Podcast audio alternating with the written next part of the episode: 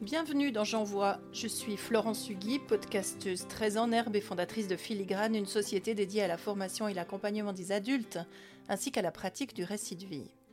Pour ce 22e épisode, la suggestion est de vous parler d'un moment étrange. Et le moment le plus étrange, il est là, devant nous.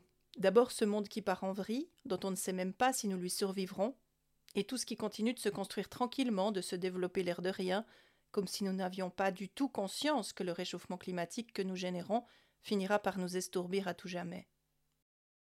Ceci pour autant qu'aucun chef de gouvernement ne tourne vraiment Kazakh et n'appuie sur un bouton nucléaire d'ici là. Ça, c'était pour le macro. Pour le micro, je vais vous parler de l'expérience que je fais depuis début janvier. Pour le déclic de départ, je vous en ai déjà parlé. Reste que si j'avais imaginé un seul instant que ces épisodes seraient écoutés, j'aurais réfléchi à deux fois. Et pourtant, visiblement, il est écouté, ce podcast. Peut-être comme tous les autres, peut-être bien moins que les autres. Mais vous le savez comme moi, arriver dans un pays jamais visité, c'est l'augure de plein de surprises, n'est-ce pas? Et le pays des épisodes audio à balancer dans la stratosphère sans les inscrire sur les plateformes idoines, je le découvre à peine. Et je découvre aussi que vous avez trouvé le chemin, alors que justement ce podcast est un peu caché, pas divulgué chaque jour. On dirait même que la nouvelle s'est répandue comme une traînée de poudre, qu'il n'a pas fallu vous le dire deux fois. Le plus étrange, mais aussi le plus touchant, pour moi, ce sont vos messages. J'en ai reçu beaucoup, en tout cas bien plus que pour n'importe quelle autre de mes activités. Et ces messages me touchent infiniment. Seul derrière mon tout nouveau micro, j'invente des histoires, je fais des liens, je me dis que je vais pouvoir euh, associer tel sujet à telle suggestion, un peu comme un cuisinier ou une cuisinière qui jonglerait avec poutargue et jus de citron avec maestria. Une pincée de cléone, un zeste de joaillerie, un éclat de narratif, un peu de mon histoire, des trucs auxquels je crois, des histoires à partager, mais que je ne partage jamais, tellement sûres qu'elles n'intéresseront personne alors qu'elle semble bel et bien vous intéresser, vous? Visiblement. Ça alors? Vous vous dites ému. Vous m'envoyez des images de vos créations, réalisées avec mes suggestions. Vous me parlez de votre mot phare. Vous me dites que vous apprenez des trucs, que je suis généreuse, que vous admirez ça, ou alors simplement que vous m'écoutez. Bref. Plus de compliments que je n'ai jamais réussi à gérer jusqu'ici. Mais là, j'ai pas tout à fait le choix. Moi qui fais tout le temps semblant de rien quand on me dit un truc gentil à mon propos, je suis là, je suis bien obligée de les lire, vos commentaires. Mais en réfléchissant à ce que je suis en train de vous dire là, je préfère encore imaginer que personne ne m'écoutera. Qui voudrait perdre cinq minutes de son temps à de telles banalités? Je le ferais, moi?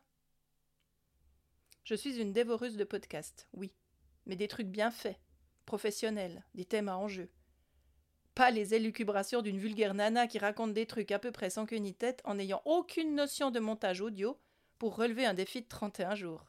Ça, pardon, moi, je ne le ferai pas. L'autre dimanche, en constatant que les chiffres d'audience avaient augmenté durant l'après-midi que j'avais passé à la forêt, j'ai frémi. Je vous ai imaginé, public fantôme, en train de vous gausser de mes imbécilités, de mes approximations. Et puis je me suis reprise. Peut-être après tout, vous avez vraiment envie de m'écouter? Oui, la légitimité et le syndrome d'imposture sont bien mes plus grands Everest. À moi, bien sûr, que vous n'ayez vraiment ri de moi. Et il y a aussi mes amis polis qui pensent que c'est une lubie de plus et qui n'ont même pas songé à aller voir de plus près. Vous savez, elle me rassure presque, elle. Et puis alors que ce podcast naît à un moment où j'ai mis l'autre dossier sur le feu, que je devrais songer, en bonne adulte responsable inscrite sur LinkedIn, à la croissance de mon entreprise et à mon chiffre d'affaires encore incertain, je passe des heures à raconter des trucs au micro et je me sens super bien, comme s'il n'y avait rien de plus important au monde que ça. Ce micro, ce programme de montage, et moi. Et vous, loin, derrière, un peu flou, pour ne pas me faire perdre tous mes moyens. Mais plus subtilement, je me demande si d'enregistrer sa voix et de se raconter ainsi ne serait pas aussi un outil puissant de prise de confiance, de soin de soi, de leadership. Chez moi, je crois que jour après jour, ça répare des trucs. Après 22 épisodes, il me semble que le fil rouge se dessine un peu malgré moi, que je reviens sur des thèmes, que j'ose déposer à peu près comme ça vient. Vous n'êtes pas mes psys, évidemment. Mais le simple fait de parler, de déposer, de construire ou de me demander ce qui aurait du sens en moi, m'apporte une solidité nouvelle. Une solidité souple, mais affirmée. Comme si, pour une fois, je sais à peu près où je souhaite aller et que ça passera par l'audio. Écouter des gens se raconter et leur offrir leur propre voix, V-O-I-X, ou leur propre voix, V-O-I-E, ça me tente chaque jour un peu plus. Développer mon vrai projet de podcast avec récit de vie et enjeux politiques dès le mois de février devient un rêve très concret. Je vais le faire.